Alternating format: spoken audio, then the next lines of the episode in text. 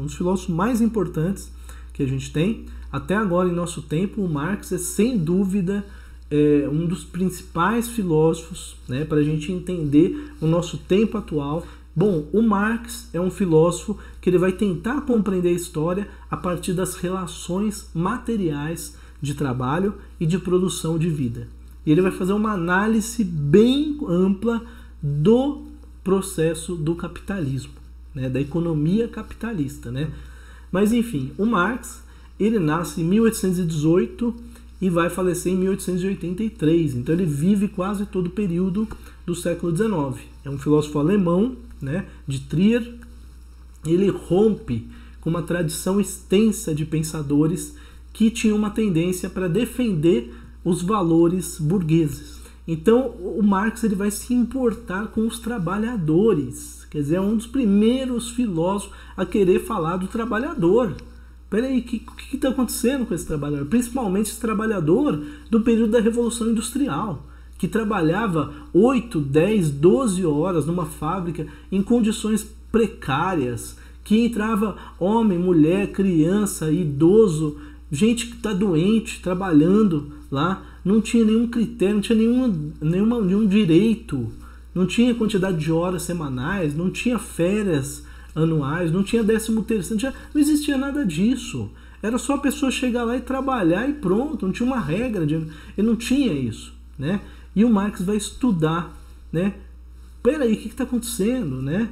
E ele foi, né? Ele, ele se formou em direito, mas ele também estudou muito filosofia, né, e história. Ele se interessou por Hegel e participou de um grupo dos neo-hegelianos, né, que eram é, um grupo de, de, de, pensadores que estudavam a obra de Hegel, né, por isso neo-hegelianos, né, mas depois ele foi criticando o idealismo de Hegel. Ele falou: não, o Hegel é muito idealista, né? Eu não quero partir da ideia, do pensamento, do espírito, né? É outro caminho, o Marx, né? Ele entendeu que a filosofia deveria partir do concreto, das relações materiais, sobretudo das relações de produção, né? Materiais, né? Das relações de trabalho, né? Então, para ele, ele vai propor uma filosofia que a gente chama de filosofia materialista, porque parte da materialidade, não parte da ideia, né? Parte da materialidade. Vai dizer que a história ela parte da materialidade. É o inverso do Hegel, né? O Hegel fala que a história é o fruto do pensamento. O, o, o Marx vai inverter o Hegel, vai dizer não. O pensamento que é fruto da matéria, das relações materiais. A gente pensa de acordo com uma certa relação econômica que se estabelece num dado tempo. Né? E o ser humano se constitui, né? a consciência se constitui nessas relações de trabalho, de produção, né? de, de, de produção da necessidade de vida. Né? Bom, por isso, uma frase famosíssima dele: não é a consciência que determina a vida, mas a vida que determina a consciência. É a vida que constitui essa consciência. Ele inverte mesmo o pensamento de Hegel, né? Então Marx ele, ele vai ser filósofo, ele vai ser historiador, cientista político, sociólogo, economista, jornalista, ativista político e revolucionário, né? Ufa, quanta coisa, né? É, e ele vai entender que toda a filosofia teórica da tradição ela era uma filosofia desvinculada da realidade social. Né? Então ele vai trazer a realidade social para a filosofia. Ele vai levar em conta as bases materiais. Né? A proposta dele é justamente essa: inverter o pensamento de Hegel. Né? Enquanto que Hegel está lá colocando, como dizem, né, os pés na terra e a cabeça na nuvem, né, o Marx vai falar: não, as, as ideias são determinadas pela terra, né, com os pés no chão, né? a partir das, vida, das condições materiais de vida, né? E, e, a, e, a, ideia é resultado disso, né? A vida não é resultado da ideia, é justamente o contrário, né? A ideia é resultado das formas de vida, né?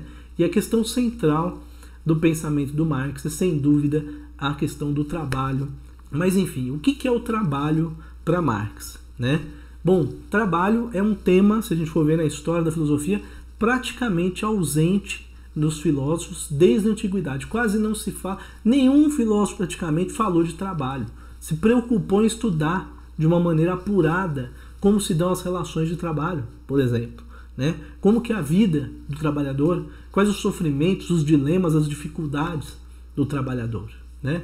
Então, o Marx vai pegar para estudar o trabalho, porque ele vai entender que o trabalho, apesar independente das mudanças históricas, ela é uma revelação invariante, ou seja, em toda época, em todo período, em todo lugar, o homem ou a mulher precisaram trabalhar.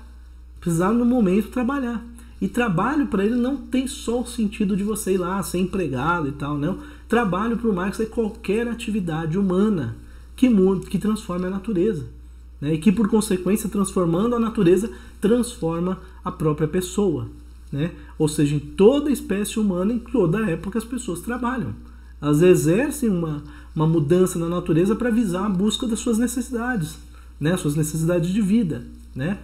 E ele vai entender que a consciência das pessoas, diferente do Hegel, que vinha lá do espírito, do absoluto tal, a consciência ela se constitui no meio ambiente que a pessoa vive, né? na relação que ela estabelece material com as outras pessoas, com o seu trabalho, com a economia. Né? Então ele vai propor que essa relação material que se estabelece, ela tem prioridade.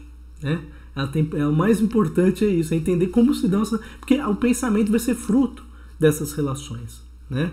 Então ele vai dizer que com o trabalho, a partir do trabalho, a natureza se transforma. E a natureza se transformando, ela, se, ela transforma o próprio trabalhador. E por entender que o ser humano, a consciência se constitui a partir das relações de trabalho, ele vai entender que não há uma essência humana fixa, ou seja, um modo de ser humano que sempre foi do mesmo jeito, porque as relações de, de trabalho mudam, os homens também mudam, né? A consciência dos, dos homens e das mulheres, quando eu digo homens, né, também se transformam, né? E aí ele vai propor o materialismo histórico, né? O que é o materialismo histórico? Materialismo histórico é, uma, é um método de entender as mudanças históricas.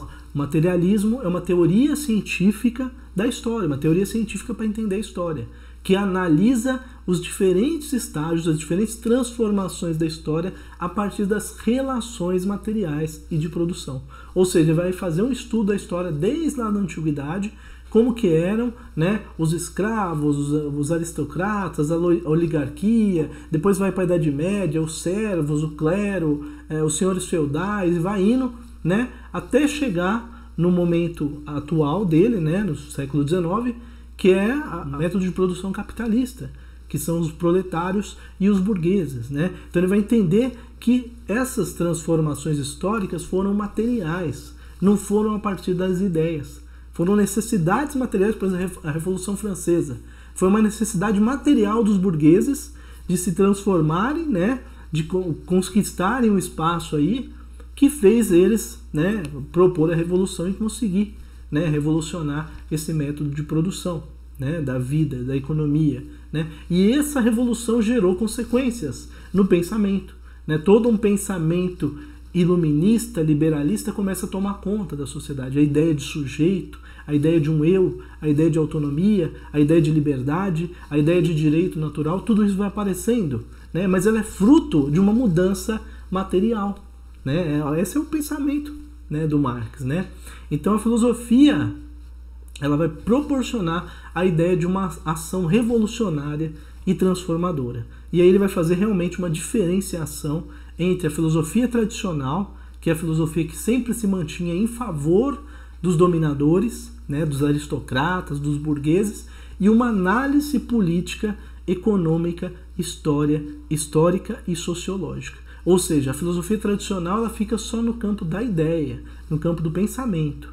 Né? E ele faz essa outra proposta que é inverter, é que é ir no campo da matéria, analisar o pensamento não a partir do pensamento, mas a partir das relações econômicas, das relações políticas, das relações é, sociais e históricas. Né? Isso aí faz uma mudança assim, tremenda. O pensamento ele, ele só pode ser fruto de um certo tempo de uma certa época. Ele surge a partir de uma certa relação específica. Então ele vai entender, até uma frase famosa dele, que a economia é o motor da história. Ou seja, o que, que faz a história transformar são as relações de produção, as relações econômicas, né? Então a história ela é resultante das mudanças econômicas e sociais.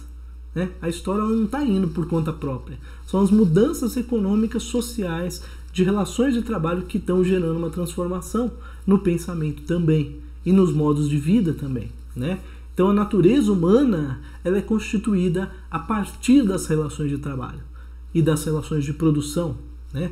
Então, pegando por trecho, né, o materialismo, o que, que é?